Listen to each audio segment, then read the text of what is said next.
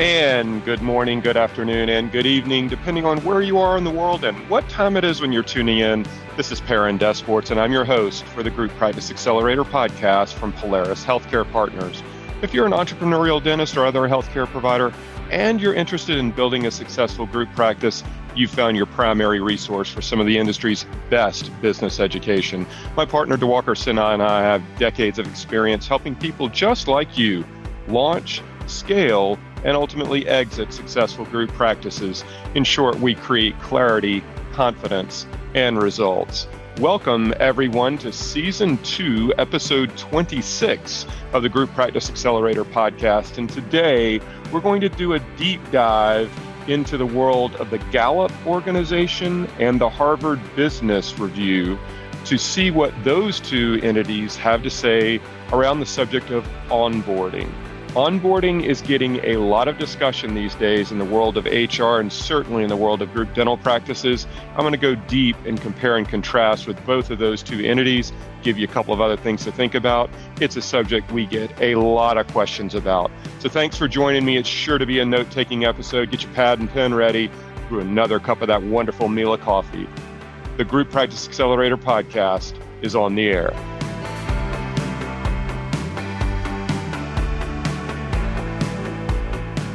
Thanks, everyone, once again for joining me on the show today. We have been talking a lot about associates, associate equity, pathways to partnership, and a whole lot of other things around that general topic. It's always a hot topic in our world because it's the number one problem of every group practice.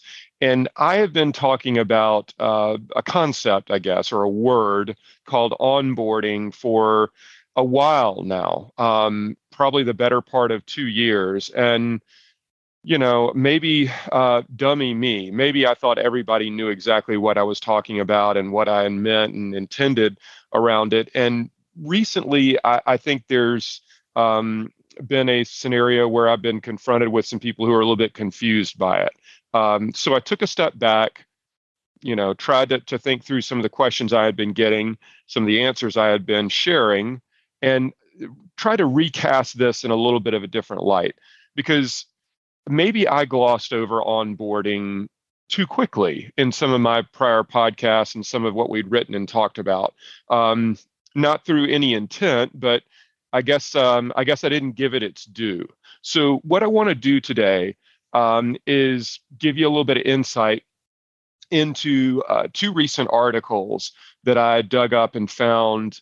One from the Gallup organization. Gallup does a lot of polling. You probably know them through political polling. The Gallup organization says the Republicans are going to win this, the Democrats are going to win that, Trump's in the lead, Biden's in the lead. You know, Gallup is prominent around election season. That being said, Gallup does a lot more than that. And they are a tremendous organization, and they do a lot around workplace surveys. And, you know, this is some of some of their sightings in the past have been around why people leave companies and the influence of a mentor, bad managers, culture and core values, a lot of things like that. Gallup tends to go really, really deep as it relates to workplace surveys. And they had a study that came out relatively recently, within the last year or so, and it was around the topic of creating an exceptional onboarding experience for new employees. And as they are wont to do, they cite a lot of statistics through a lot of their polling.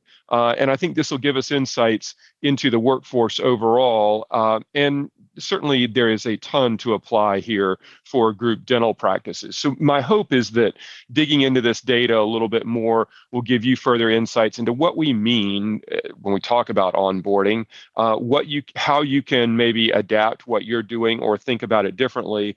And then I'm going to seal up the conversation with a couple of references to a recent article from the Harvard Business Review that came out maybe a couple of months ago, actually. So it's sort of hot off the presses. So here goes.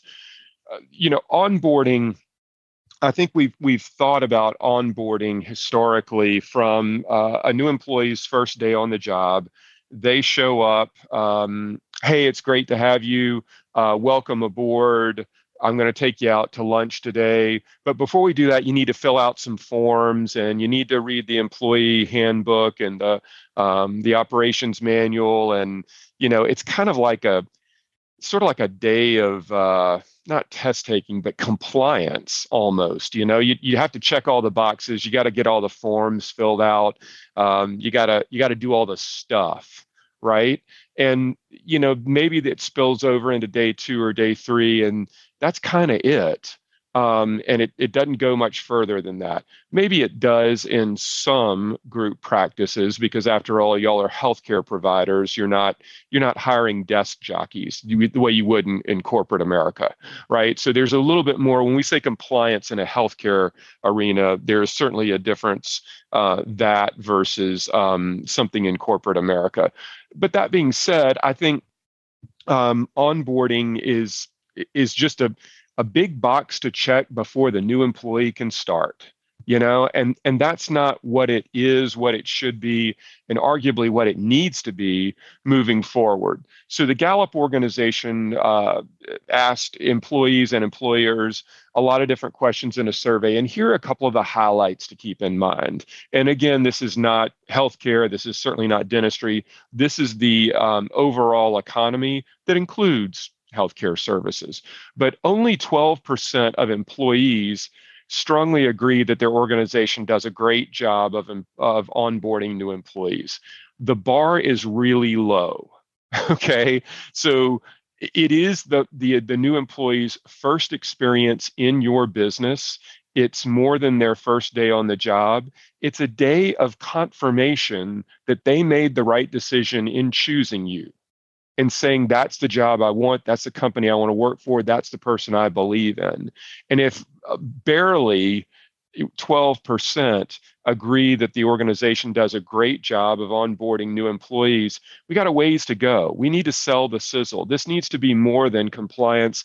It needs to be confirmation. It needs to be exciting. It needs to be a roadmap to the development of their entire career. This is the cornerstone and the first day of that. And onboarding is not a day or even a week. It is something that really should last a lot longer. I'm going to talk about that in just a second, too. Again, when asked, 29%, less than a third, of new hires say they feel fully prepared and supported to excel in their new role. 29% feel fully prepared and supported to excel in their new role. So what does that tell you? It tells you that when people start a new job or a new position, they're anxious. They're not sure what success looks like. They're not sure who to turn to if they get, you know, if they get in a bind. They don't know the way the organization operates, the way it's glued together. These are things that you've got to allay their anxiety a little bit. I mean, they want to be part of your team. They wouldn't have taken the job otherwise, but they also have a lot to learn and a lot to understand about the organization. And they want to feel supported.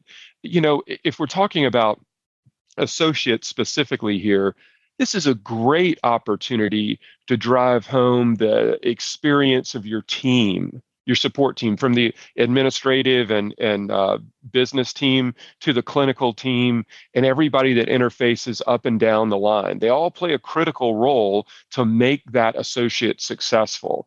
And I think it's worth it to, I'll just say it, shamelessly self-promote about the tenure, the experience of your team that is going to be supporting that new associate. That's critically important to bed them into the culture and to know that they are joining a team of A players who have a ton of experience, and that experience is going to be manifested in their overall success. A third thing that the Gallup survey returned was that it typically takes about 12 months for a new employee to reach their performance potential. Really takes about 12 months for them to reach their full performance potential. I would argue that it's a lot longer for a healthcare provider. Becoming a master at your craft is a lifelong journey, let's face it. But when we talk about clinical mastery at whatever their given level is, and this is especially true if you're hiring associates directly out of dental school or out of residency, you know, hand speed, clinical confidence, diagnosis ability, you know, all of that kind of makes somebody an initial master at their craft, at least at their current level, before taking the next steps towards mastery, probably takes longer than 12 months. Do you have a plan for that? I mean, can you lay it out to them and clarify it, or, you know, help them to understand the stair steps and the methodology behind it? I think that's critically important. So we talk about the impact on new employees. You have to think of this as a system and a process, and not just a matter of checking boxes and getting them squared away and settled. You know, the journey itself is going to be a lot longer one overall, and this is really the first step in that journey if you take development seriously. And I would argue that you have to in today's world. Development meaning leadership and clinical development specifically. The other thing about onboarding, just from a big picture, is that it really is a point, it's the first real initial point to reinforce your culture, your core values. If you have core values that are up on a wall and you don't talk about them, they're not really part of the fabric of your organization, and there's not really a culture to support those core values. If you don't take core values and culture seriously, don't expect an associate to.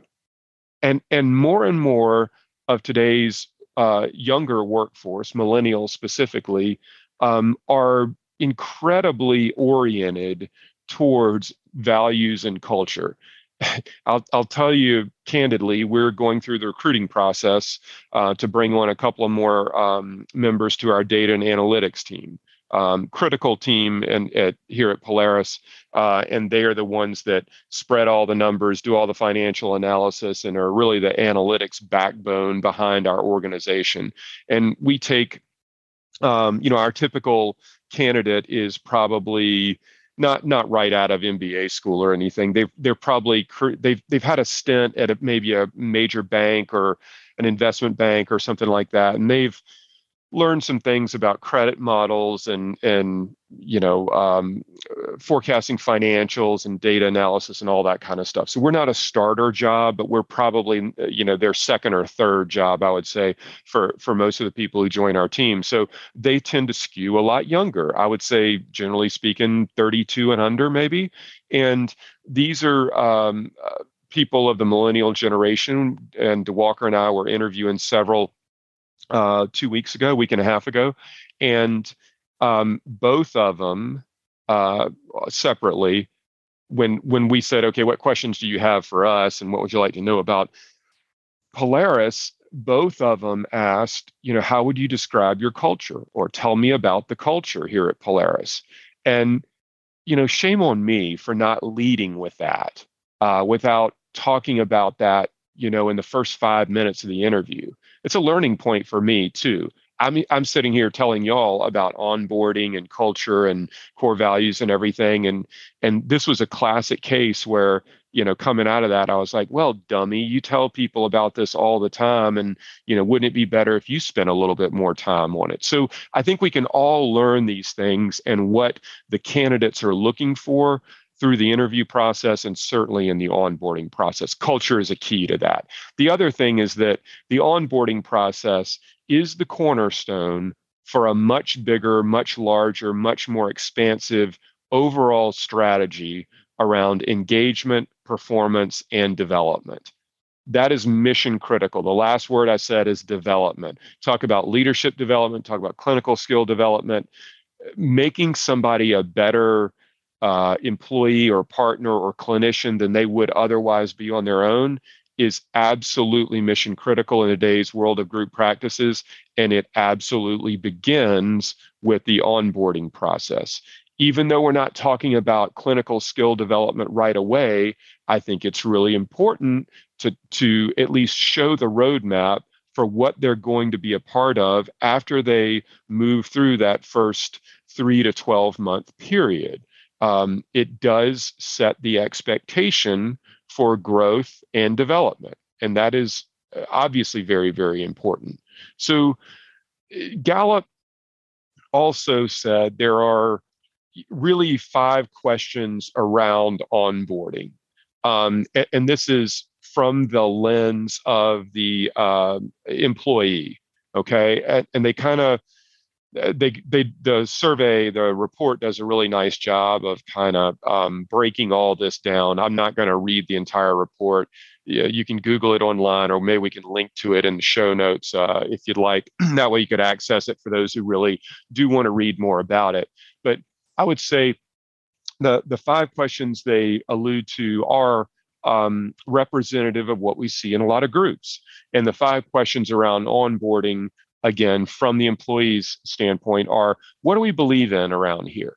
That's that culture thing that I just mentioned before. So what is culture? How do you define it? How do you reinforce it? What are the core values of the organization? And how do you make decisions relative to that? And that's a discussion point that's worthy of the first couple of days of onboarding. So what do we believe in around here?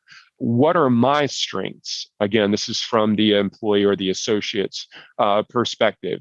So everybody likes to play to their strengths. And even though probably a lot of the associates you're bringing in are going to be earlier stage of their career, typically, you know, they may have, I don't want to say a lot of deficiencies. They may have a lot to learn, okay? A lot of confidence to build over time. But at the same time, they probably do gravitate toward certain types of procedures. They probably do have strengths in terms of personal character or leadership ability or diagnosis or case presentation at chairside, things like that. This is the opportunity for you to kind of uncover what they think they do well. How can you accentuate that? How can that actually contribute to your organization? Everybody brings a different background to a company, but you're hiring them for more than just, in this case, their clinical skill, right? There's more there. And I think you owe it to yourself to spend a little bit of time to try to tease out some of that early on. Obviously, make sure they're clear in what their role is early on and through the onboarding process. I've looked at a lot of different onboarding plans for a lot of our clients, and I'll tell you, there are a number of them that, you know, the associate simply is shadowing a mentor for the balance of the first 3 to 4 weeks. They don't even really pick up a handpiece. They're learning about the culture. They're learning about how the organization takes diagnosis, case presentation, treatment planning, all of those things into light. And really the first couple of weeks for them are spent in an observing type of a capacity. So, you know, that's not why you hired them to be an observer. You hired them to be a doer, to be an associate. But how does that grow and expand over time? And the onboarding programs that I've seen, at least, typically last around 12 weeks, which is about 90 days, 12 to 13 weeks. So I would say if your expectation around onboarding is a week, you owe it to yourself and the candidates to allow for more time than that. And a lot of what we see, especially in the specialty ranks, do push the 10 to 13 week time frame. The fourth question beyond what do we believe in around here? What are my strengths? What is my role? Being the first three. The fourth question is, who are my partners? And I teased this earlier about your clinical staff, especially the assistants, the hygienists, the treatment coordinators, people that present treatment, you know, finance people, all of that, depending on how developed your organization is. Man, it's really important to feel like when you come into an organization that you have a solid team behind you. I can tell you from my years at Patterson, I walked into 3 different operations during my 15 years. One was a complete in a complete shambles and was a total turnaround. The second one had already been turned around, but still had a good ways to go, and I had to build upon that.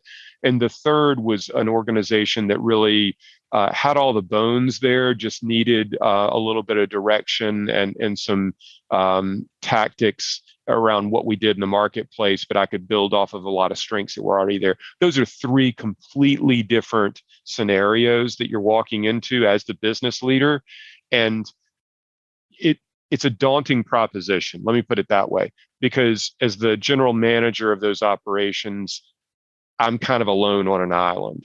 Do I have a support network? I absolutely do. A lot of the support network that's beneath me, I can't talk about the challenges I'm having because they roll up to me. And a lot of the support network that's above me is remote. And in those scenarios, you do feel pretty isolated.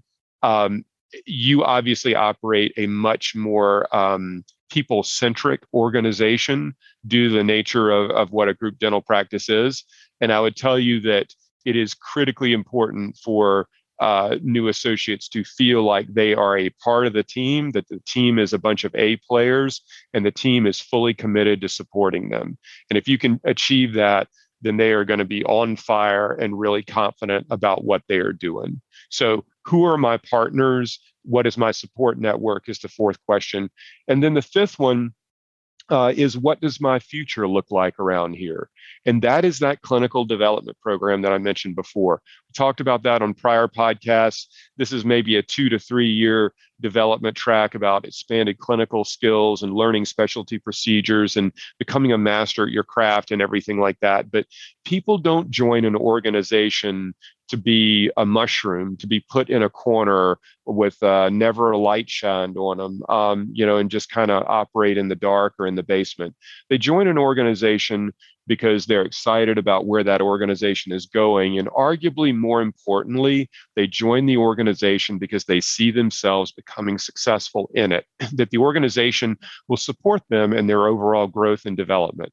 If you don't have a growth and development plan that is laid out and specified, that you can walk somebody through and show them on paper what their next 1 to 2 to 3 years looks like, you're competing with organizations that do that, okay? So if you don't do that, you're at a decided disadvantage. You know, a smile and a handshake doesn't get it done in today's world anymore. So you really owe it to yourself to seal the deal by showing them what the future may look like for them. So again, this study from Gallup is really, really good. It's got some actionable stuff that's readily applicable to what we talk about and what we do. And when I say we, I mean the world of group dental practices, certainly. And then, beyond that, the Harvard Business Review article takes it a little bit of a step further. They reinforce the aspects of setting up a new hire for success and decreasing the time it takes for them to become comfortable in their role, which are some of the things that that the Gallup organization reinforced or laid out for you. And then the keys to onboarding success from the HBR article are broken down into three, essentially. One is setting clear goals and measures for success. And, that's onboarding goals, that's future development goals, and really trying to clarify what success looks like in your organization for that candidate.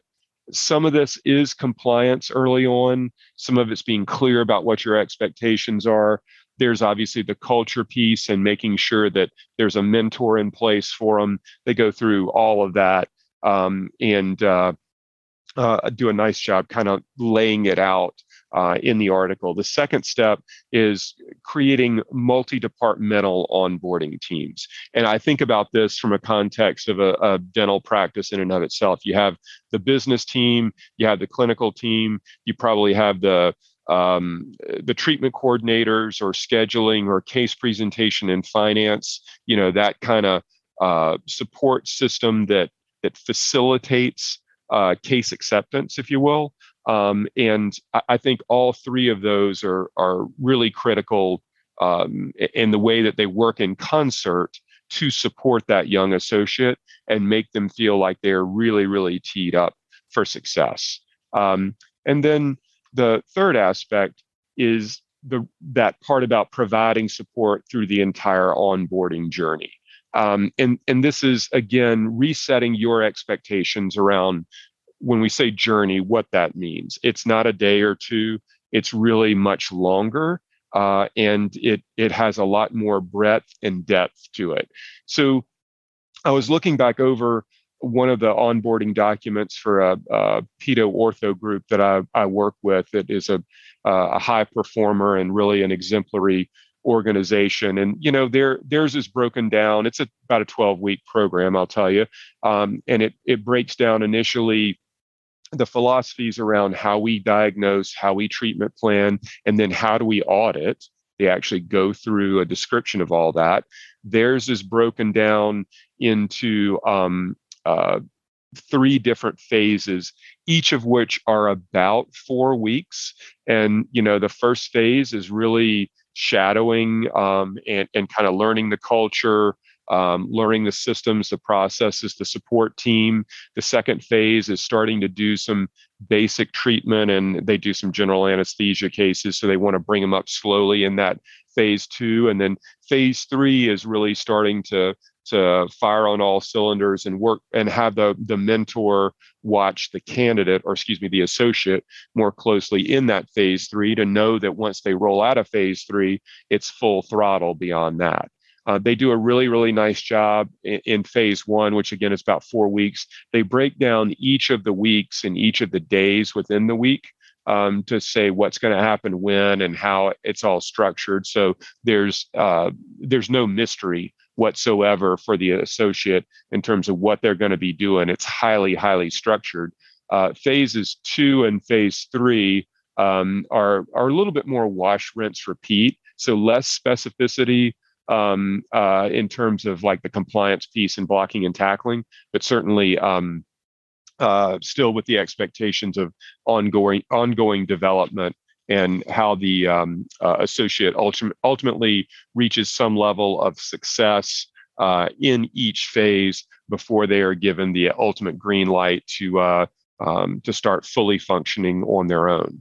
So this is a topic that, again, I didn't spend enough time on with y'all. And, you know, I appreciate all the feedback I've gotten from that. And hopefully this gives you more clarity around what we're trying to achieve in an onboarding scenario and what we mean by onboarding. And maybe also, you know, the way you want to take a step back and take a second look at what you're doing in your organization. So I hope you've all found that to be a bit more educational, and hopefully I clarified to a great degree a lot of what we mean when we say onboarding. If you do have further questions, you can email me directly at perrin@polarishealthcarepartners.com. Stick around. We'll be right back with some additional thoughts and to wrap up the show.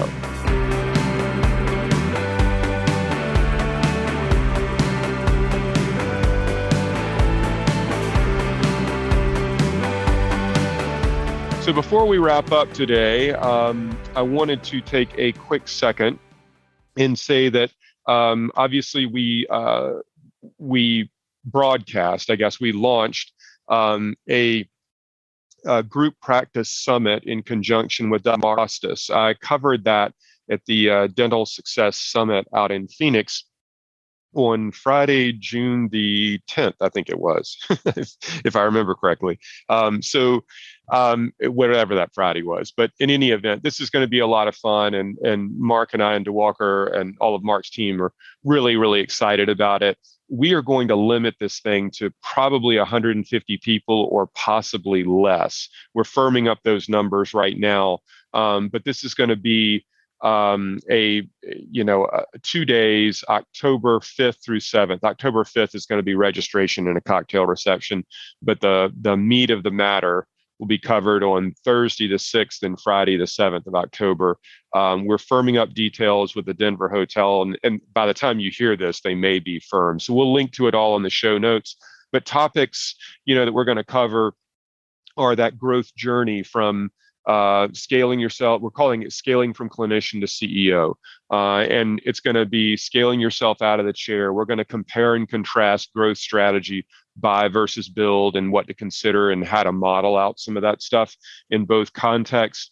Obviously, we're going to talk about legal structure, because that's critically important for people to get right in terms of everything from operating agreement to what a DSO actually is, legally speaking, and compare and contrast equity with it.